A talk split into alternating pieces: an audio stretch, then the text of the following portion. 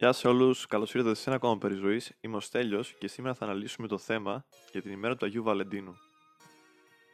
Πρώτα απ' όλα, ας δούμε ιστορικά τι ήταν, ε, ποιος ήταν βασικά ο Άγιος Βαλεντίνος και πώς έχει εξελιχθεί η γιορτή σήμερα. Ο Άγιος Βαλεντίνος ήταν ιστορικό πρόσωπο και υπήρξε τον 3ο αιώνα μετά Χριστόν. Ήταν ουσιαστικά ένας Ρωμαίος ιερέας, ο οποίος πάντρευε Ρωμαίους στρατιώτες και Ρωμαίους πολίτες, οι οποίοι ήταν παγανιστές, δηλαδή δεν ήταν χριστιανοί, και τους πάντρευε με χριστιανές γυναίκες και αυτό βέβαια οδήγησε στη θανάτωσή του από την Ρωμαϊκή διοίκηση, προφανώς γιατί ο χριστιανισμός απαγορεύονταν εκείνη την περίοδο. Μιλάμε για, το, για την περίοδο πριν την ανεξιδρυσκεία ουσιαστικά και πριν το διάταγμα του Κωνσταντίνου που άλλαξε ουσιαστικά το ρου της ιστορίας. Ωστόσο, ας μιλήσουμε για το πότε καθιερώθηκε ο Άγιος Βαλεντίνος όπως τον ξέρουμε σήμερα. Αυτή είναι μια ωραία συζήτηση. Άμα σκεφτεί κανείς ότι η γιορτή που όπως τη γνωρίζουμε σήμερα άρχισε να παίρνει τη μορφή που γνωρίζουμε κατά το 15ο αιώνα. Αλλά καθιερώθηκε με, με τα δώρα, με τις κάρτες, με τα κλειδιά που συμβολίζουν το ξεκλείδωμα της καρδιάς του ενός ατόμου ή τουλάχιστον την πρόθεση να ξεκλειδώσει την καρδιά κάποιον, κάποιου άλλου. Όλα αυτά άρχισαν να αναπτύσσονται το 18ο και 19ο αιώνα. Οπότε σήμερα δεν σχεδόν κανείς δεν ξέρει ποιος είναι ο Άγιος Βαλεντίνος, αλλά όλοι ξέρουμε ότι είναι η μέρα της αγάπης, 14 Φλεβάρι. Όμως ουσιαστικά σε αυτό το επεισόδιο θέλω να, να προβληματίσω όσους ακούσουν τη συγκεκριμένη εκπομπή για το ποιο είναι πραγματικά το νόημα του Αγίου Βαλεντίνου σήμερα. Είναι το νόημα να δίνεις δώρα σε κάποιον που αγαπάς, είναι το, η ευκαιρία κάποιου να εκφράσει την αγάπη του σε έναν άλλο; Ή μήπως είναι ένα παιχνίδι στο οποίο παίζουμε οικειοθελώς και δεν μας νοιάζει γιατί απλά το έχουμε συνηθίσει; Όλα αυτά, να πω την αλήθεια ότι από τότε που άρχισα να μεγαλώνω και να μπαίνω στο τρυπάκι του Αγίου Βαλεντίνου και της γιορτής, στην αρχή μου φάνηκαν όλα πολύ ενδιαφέροντα, πράγματα που, α, ας πούμε, δες, είναι μια ωραία ευκαιρία να εκφράσεις την αγάπη σου για κάποια κοπέλα, ας πούμε, που σ' άρεσε εκείνη την περίοδο.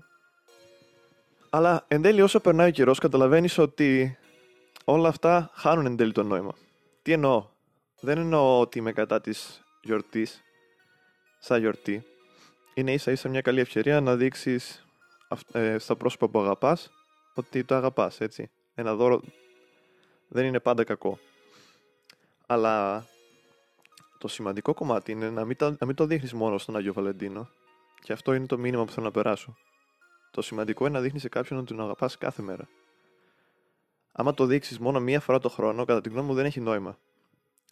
Επίσης δεν έχει νόημα να κάνεις την κίνησή σου σε μια κοπέλα που σου αρέσει την ημέρα που είναι η πιο κλεισέ ημέρα να το κάνεις. Δηλαδή, χάνει και αυτό την πρωτοτυπία του μετά από ένα σημείο. Δηλαδή, παράδειγμα, όλες οι κοπέλες περιμένουν ακόμα κάρτες από τους αγαπημένους τους ή από αυτούς που τους αρέσουν σήμερα το 2020 ή περιμένουμε κλειδιά και τέτοια. Αυτό πιστεύω έχει ξεπεραστεί πλήρως σε σημερινή κοινωνία, κυρίως λόγω των social media, του Instagram, του τρόπου ζωής γενικότερα και ουσιαστικά πλέον είμαστε σε μια κοινωνία που ο ρομαντισμός δεν υπάρχει ο ρομαντισμός έχει σχεδόν καταργηθεί, χωρίς να καταργηθεί από κάποιον, έχει καταργηθεί εκ των πραγμάτων και μέσω των συμπεριφορών των ανθρώπων σήμερα. Και μια τέτοια γιορτή είναι αρκετά χρήσιμο ας πούμε, να προβληματιστεί ο καθένας άμα απεικονίζει σήμερα τη σημερινή κοινωνία. Ας πούμε, αν τον 18ο και 19ο αιώνα οι άνθρωποι ήταν ρομαντικοί και αυτή η γιορτή τους εξέφραζε, Σήμερα τι μας εκφράζει σαν ανθρώπους; Σίγουρα δεν μας εκφράζει ο ρομαντισμός. Έχουμε γίνει πιο ομοί, δεν εκτιμούμε την αγάπη, έχουμε γίνει επιφανειακοί, δεν λέμε ποτέ ακόμα και σε άτομα της οικογένειάς μας ότι τα αγαπάμε. Γιατί ο Άγιος Βαλεντίνος δεν είναι μόνο για σχέσεις ανθρώπων ερωτικά, να, να δείξει ο ένας ότι αγαπάει τον άλλο. Είναι και να δείξεις ότι αγαπάς ανθρώπους οι οποίοι νοιάζονται για σένα και ανθρώπους οι οποίοι πραγματικά θέλουν να σε δουν να πετυχαίνεις και να πας καλά. Οπότε πρώτα θεωρώ ότι πολλές φορές εμείς οι οποίοι δεν αγαπάμε κανένα ουσιαστικά πέρα από τον εαυτό μας στον Άγιο Βαλεντίνο βρίσκουμε ουσιαστικά μια διαφυγή από μια πραγματικότητα η οποία είναι θλιβερή για μας. Τώρα θα μου πεις πώς θα διορθώσω αυτό το πράγμα. Εδώ είναι το δύσκολο κομμάτι. Το να βάλεις την αγάπη στη ζωή σου και το να ενδιαφέρεσαι για τους άλλους δεν γίνεται μέρα με τη μέρα.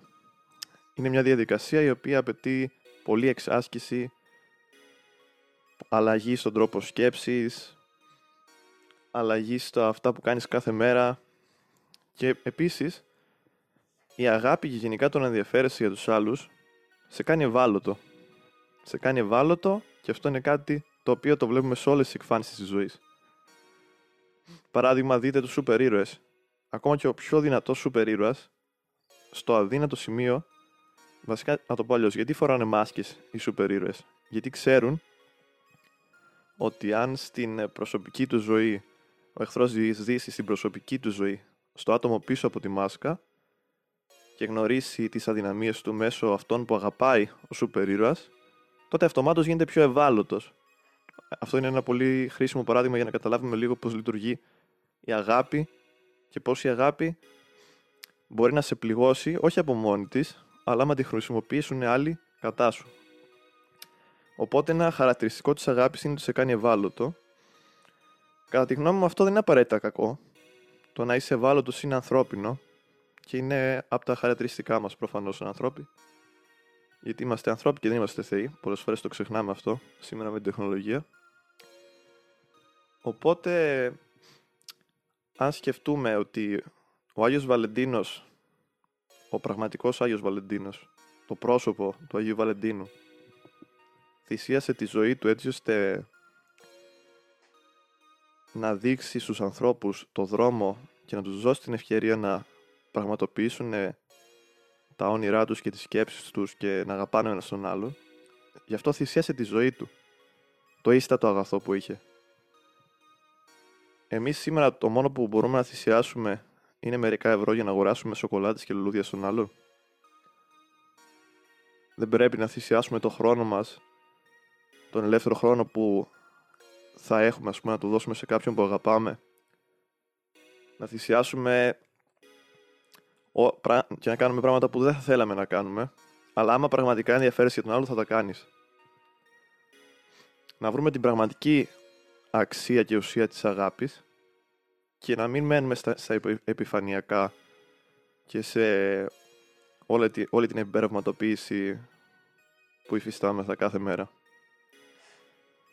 Να προσπαθήσουμε ήδη να καταλάβουμε το νόημα της αγάπης και να καταλάβουμε άμα είμαστε έτοιμοι να αγαπήσουμε.